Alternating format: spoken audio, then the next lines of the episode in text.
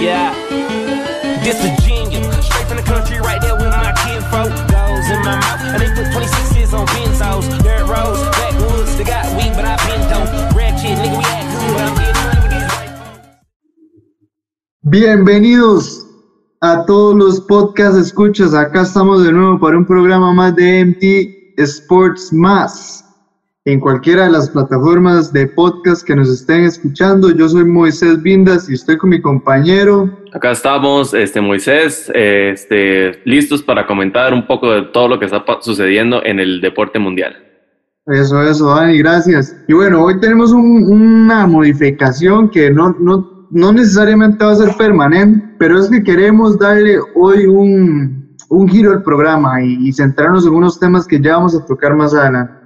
Entonces hoy no vamos a tener la sección express de deportes, pero sí vamos a comenzar hablando del continente americano y nos vamos a ir específicamente a Estados Unidos.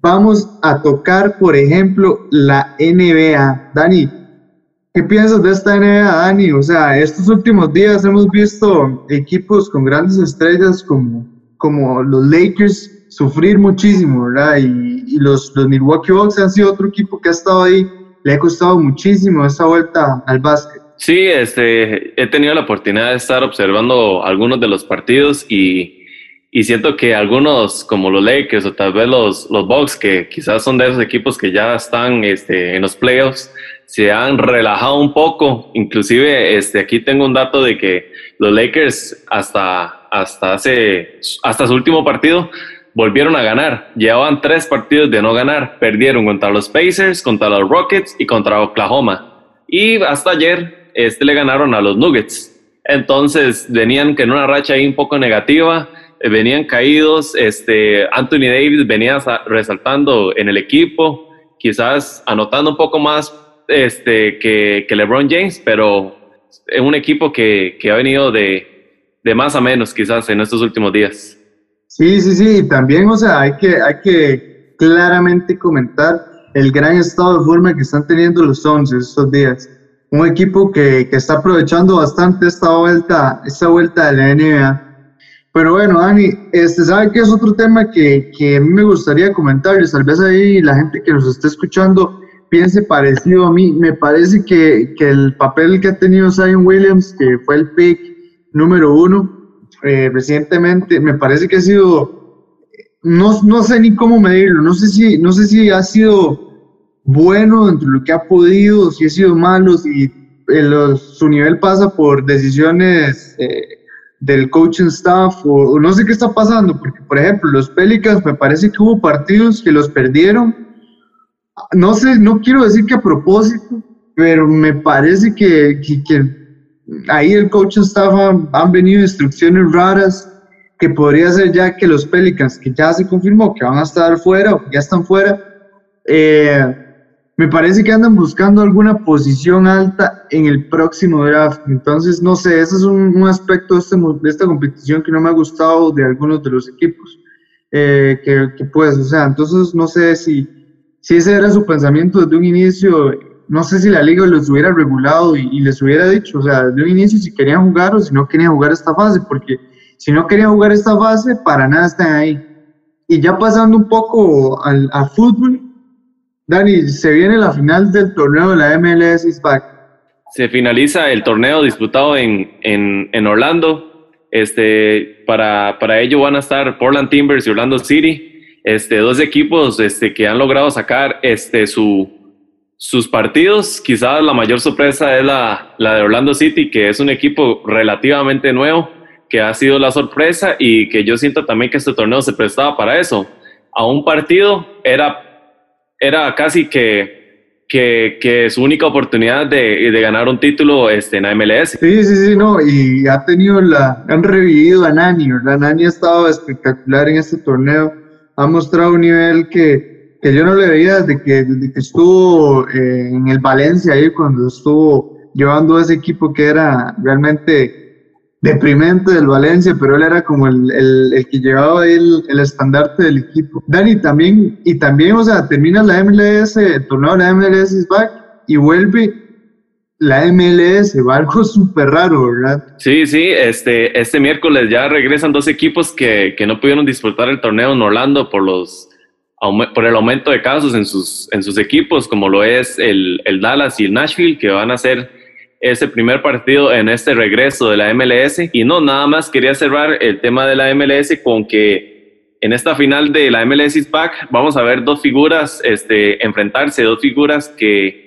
han sido determinantes en sus equipos en este torneo, como lo es Nani, que usted ya bien menciona, en Orlando City, y en Portland Timbers, Sebastián Blanco, que ha sido un jugador muy destacado en el conjunto de Portland. Dani, bueno, ya dejamos de lado el continente americano para irnos a Europa. Empecemos con el torneo europeo de menor jerarquía que se está jugando ahorita en cuanto a copas internacionales, y es la Europa League. Dani, venimos de unos cuartos de final bastante emocionantes.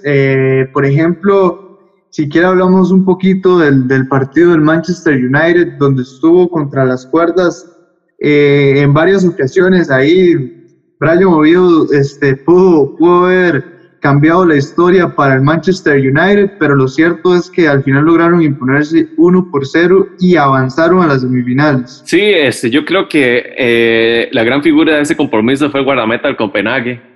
Tapó quién sabe cuántas, no lograron anotar. Creo que inclusive hubo tres balones al palo, dos de Mason Greenwood y uno de Bruno Fernández, pero creo que al Manchester United le costó descifrar esa forma de juego del Copenhague, al punto de que ganaron con un penal para mí dudoso. Quizás hubo otras jugadas que eran falta, quizás no de penal, pero eran una falta quizás más significativa que esa que el árbitro pitó como penal. Sí, estuvo un poco discutida ese penal.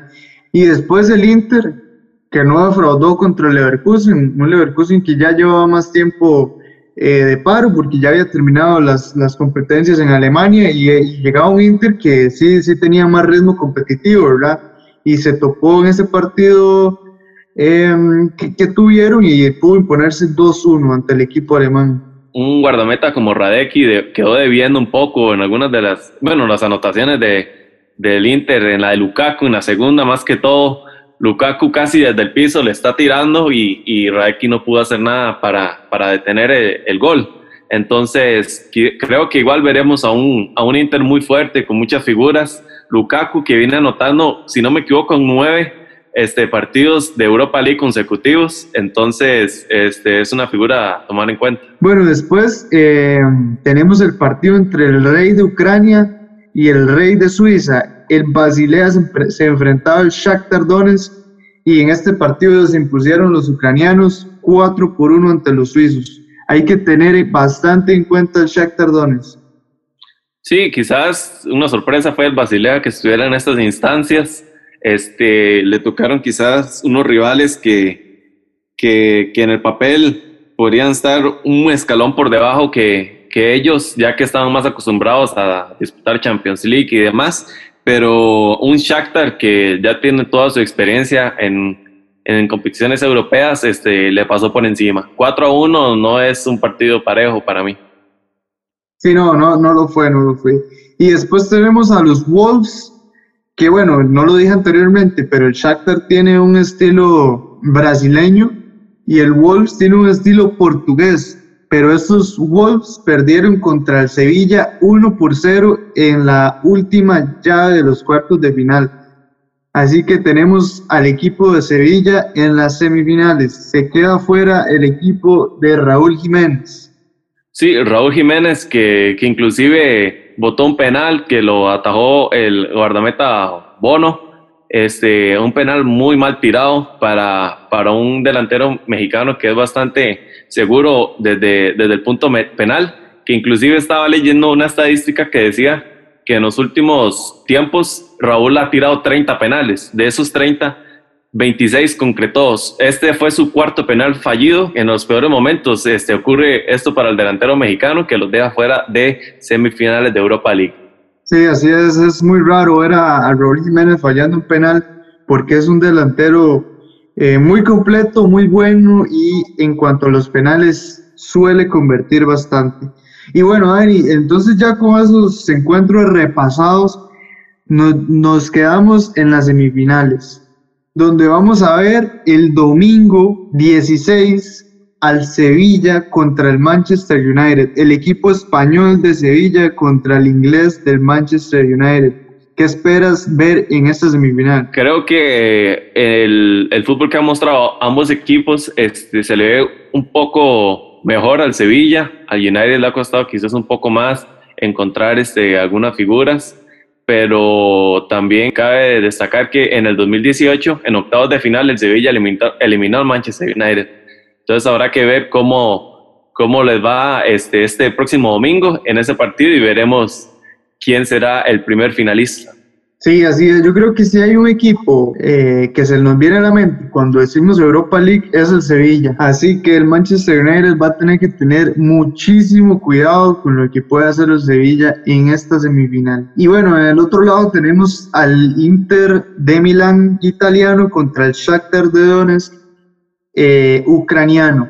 Daniel, Inter, un equipo pues que viene jugando bien. Y se va a enfrentar, que de hecho ha eliminado rivales de más peso, digámoslo, pasó por el Leverkusen, y enfrente va a tener un Shakhtar que también esta competición se le ha dado bien, de hecho ya ha sido campeón de esta competición. Yo espero ver un partido bastante parejo, creo que ambos equipos vienen mostrando buenas cosas, creo que también el fútbol que usted ya mencionaba de muchos brasileños en el Shakhtar también va a ser o va a aportarle un escalón más al equipo, va a verse un poco más de juego que quizás no está acostumbrado el Inter a tratar. Tal vez en Serie A no se ve ese juego tan vistoso, pero que el Shakhtar sí lo maneja.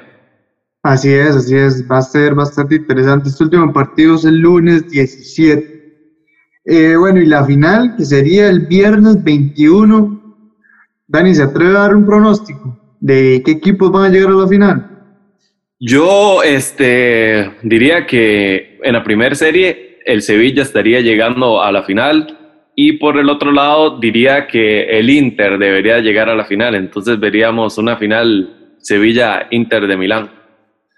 Buenísimo, buenísimo. Yo, Dani, concuerdo con usted en la llave de Sevilla-Manchester. Yo voy con Sevilla, para mí pasa Sevilla, y en la otra llave yo sí me voy a decantar por el equipo ucraniano. Creo que tiene lo suficiente para hacerle daño al Inter de Milán. Y pues bueno, como les comenté, esta final será el 21. Y bueno, muchachos, ya que repasamos la Europa League, podemos pasar al plato principal europeo, que es la Champions League. Tuvimos encuentros que terminaban de completar la jornada que no se había concluido debido al COVID-19.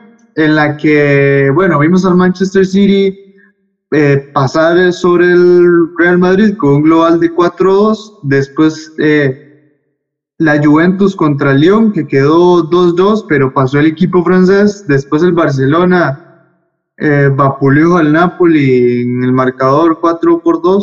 En global, 3-1 quedó este partido, el último. Y después el Bayern Munich, que sí, no tuvo ningún problema para superar al Chelsea y quedó el global 7-1. Bueno, en los cuartos de final vamos a tener al Atalanta contra el PSG. Ya a este encuentro le hemos dedicado bastante tiempo de análisis en podcasts anteriores, entonces yo creo que podemos pasar de él diciendo que va a ser un partido muy complicado para el PSG. Dani, ¿qué podemos decir del RB Leipzig contra el Atlético de Madrid?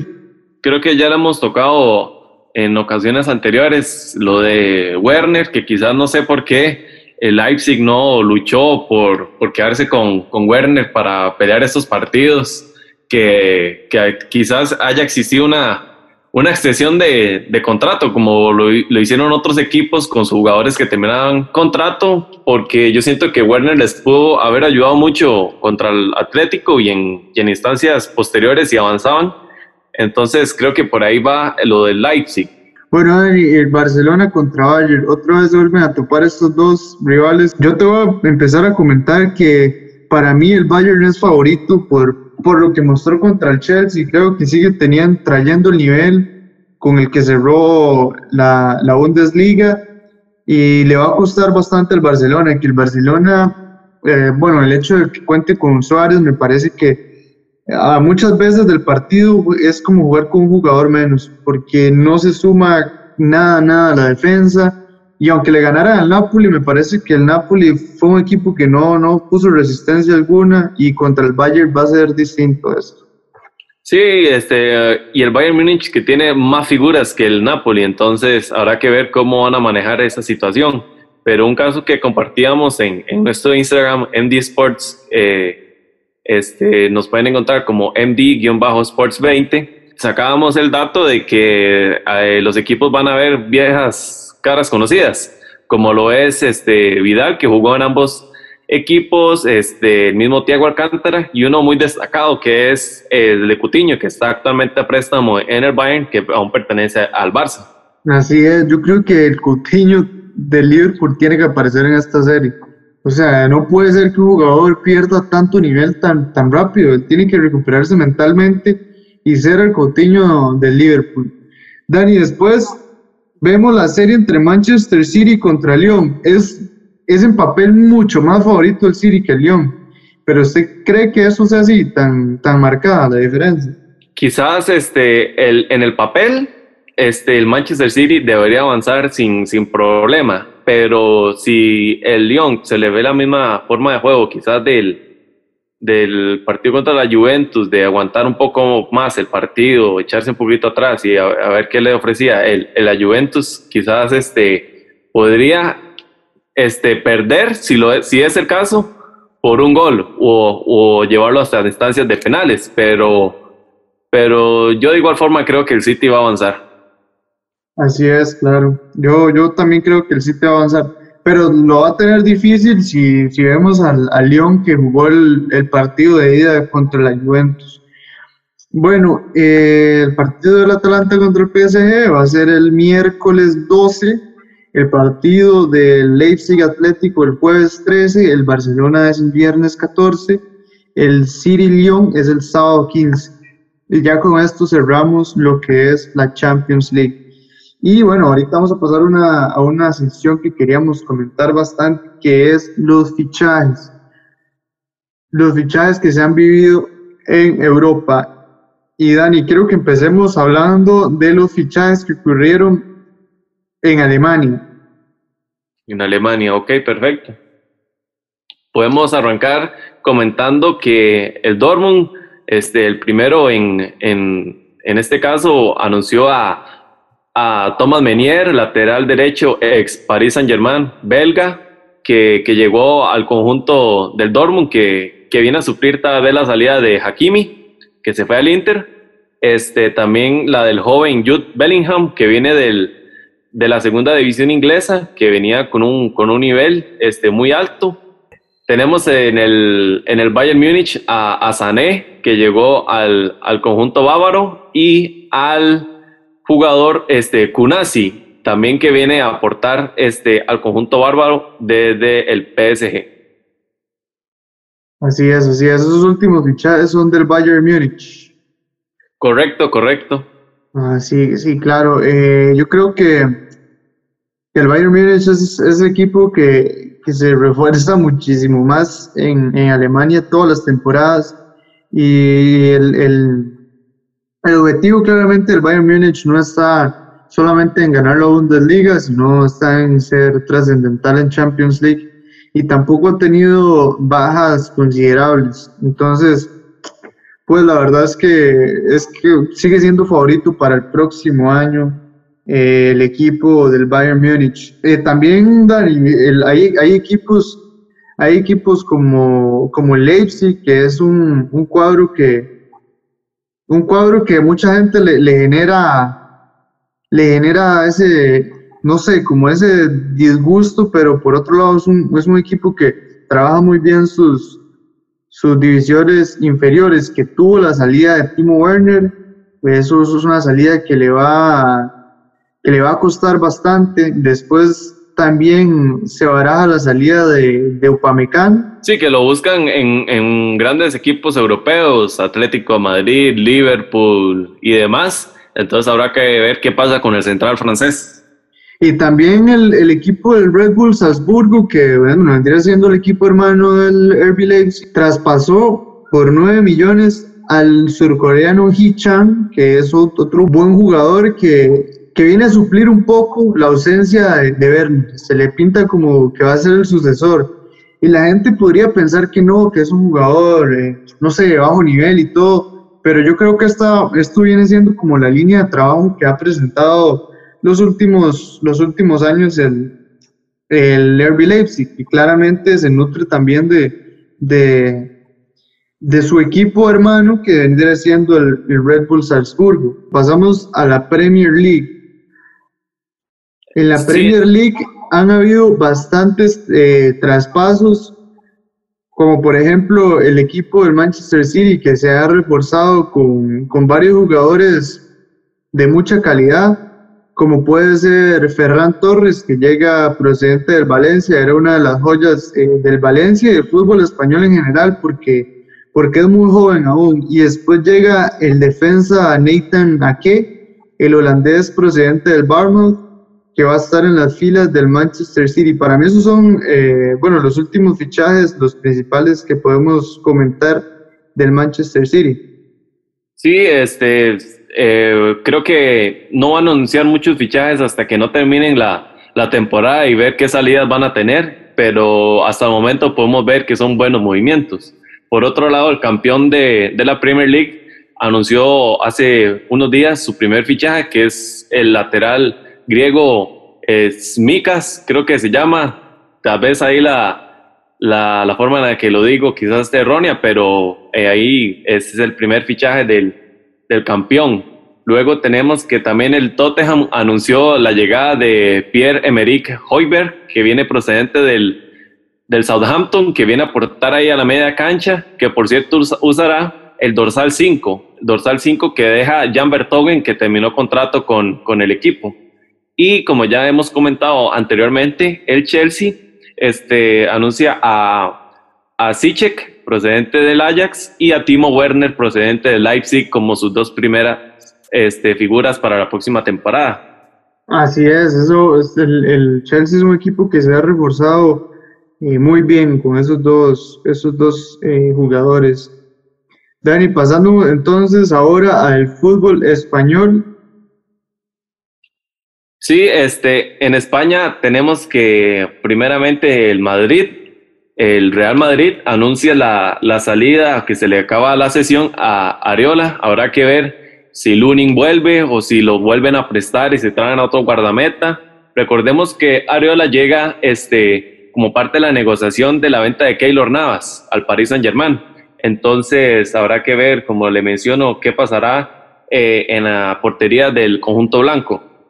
Luego tenemos también que regresaba, en teoría, Takefusa Kubo al conjunto blanco, pero lo vuelven a ceder al Villarreal, que creo que Unai Emery está formando un equipo bastante competitivo para la próxima temporada. Ya se rumora la llegada de jugadores del Valencia como Dani Parejo y de Coquelin.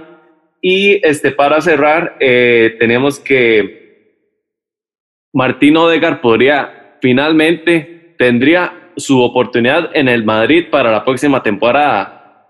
Recordemos que estaba a préstamo en la Real Sociedad, y según medios internacionales dicen que su cesión de 2 años, que era con la Real Sociedad, no se va a cumplir, que en este caso iría a Madrid a jugar por fin con los dirigidos por Zinedine Zidane. Así es, y Dani, hablando un poco del Barça, se rumora en los últimos días que José Luis Gallá, lateral del Valencia, también estaría muy cerca de firmar con el Barcelona, un Valencia que está desmantelando su equipo, el equipo que ganó la Copa del Rey, por problemas con la propiedad, que es algo que es una cosa que todos los días la viven los aficionados del Valencia y los jugadores del Valencia, que también vendrían desencadenados por la venta de Coquelin y Parejo, que parece ser ya un hecho al Villarreal. También podría irse el Villarreal Gabriel, el defensa central Gabriel, Uh-huh. Entonces podrían haber muchísimas salidas. También se habla en el Barcelona de que podría llegar el defensa central del Leicester City, que fue tan importante en este equipo, el turco Soyuncu. También se habla de que podría llegar al Barcelona. Ese sería un buen fichaje para el Barça. Y bueno, sí. Después de esto, sí, Dani. Nada más ahí para agregar, quizás uno de que están pidiendo mucho la afición blaugrana es el de Lautaro Martínez, que ya le están buscando un recambio también a Luis Suárez, que ya por su edad quizás ya no está rindiendo igual, pero yo en este caso creo que Lautaro Martínez podría llegar a aportar mucho al equipo, que es un jugador que se asemeja un poco al estilo también de Suárez y que vendría a aportarle bastante. Sí, Dani, pasemos a Italia. En la Juve se rumora la posible llegada de dos jugadores del Real Madrid. Uno sería Sergio Reguilón, que estuvo a préstamo con el Sevilla la última temporada, y el otro sería Isco. Este par de jugadores están puestos en la órbita de la Juventus. Sarri, después de haber quedado eliminado contra Lyon, sale del equipo y llega Andrea Pirlo. Y como usted bien lo comentaba, hace unos años Pirlo tuvo unas declaraciones que decía que Isco era ese jugador que iba a ayudarle en la media cancha de la Juventus a ganar quizá la Champions League. Habrá que ver si por fin se le da a Pirlo tener a ese jugador. Y para cerrar con la Juventus y cederle la palabra, también están buscándole un 9 al equipo, porque sabe que Higuaín podría también salir y quedarían sin un 9 nato. Entonces se habla de Arkadiusz Milik y el mismo Raúl Jiménez, que podrían llegar al equipo italiano.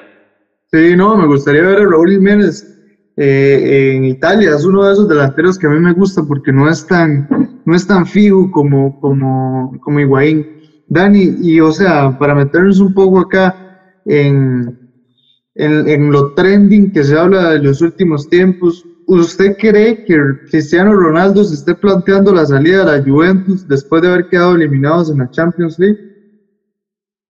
Después de 2 temporadas, creo que Cristiano ya debe estar pensando un poco más las cosas. Sabemos que él es un jugador que está acostumbrado a levantar la famosa orejona. Entonces, habrá que ver cuáles son las opciones que también estaría valorando el portugués, porque depende de esas, uno podría decir, bueno, este equipo quizás está llegando un poquito más lejos que la Juventus y demás, pero habrá que ver, habrá que esperar qué ofertas llegarán. Se habla mucho del París, que el París, en este caso, el equipo que tiene le alcanza para la liga francesa sin duda alguna. Pero vamos a ver si ahorita que están en Champions les alcanza o si les hace falta una figura como Cristiano Ronaldo, un jugador que ya tiene experiencia en Champions. Sí, no, imagínense en ese ataque de podiendo combinar a Neymar y a Cristiano Ronaldo. Sería, para mí, los únicos equipos que en este momento y con el contexto actual podrían pagar a Cristiano Ronaldo, y además si Cristiano Ronaldo quiere ir a ese equipo, puede ser el PSG. Esa puede ser la salida de Cristiano Ronaldo. Porque si pensamos en Inglaterra, no creo que Cristiano Ronaldo quiera ir al Manchester United, que sería el único equipo en el que él volvería a Inglaterra a jugar una Premier League que sabe que es muy difícil que pueda ganar. Y por ejemplo, si planteamos la salida a otra liga como la alemana, no sé si lo veo en el Bayern Munich, no sé, encajando en el perfil del Bayern Munich, no lo veo ahí. Entonces, para mí, si Ronaldo quiere salir de la Juve, los únicos caminos es o volver al Madrid o al PSG, porque aún no, o sea, Ronaldo no se va a ir a una liga exótica todavía, no se va a ir a China, no se va a venir a la MLS y no va a volver a Portugal tampoco. Entonces, pues las dos opciones serían esa, o al Madrid o al PSG. Entonces, pues a estar atentos, ¿verdad? A ver qué pasa. Sí, yo creo que quizás le podría llamar la atención ir a París, probar nuevos aires, ya sabe cómo es el fútbol español. Entonces no creo que vuelva, la verdad creo que podría ir a probar cosas nuevas a Francia y ver qué tal le va. Así es, así es.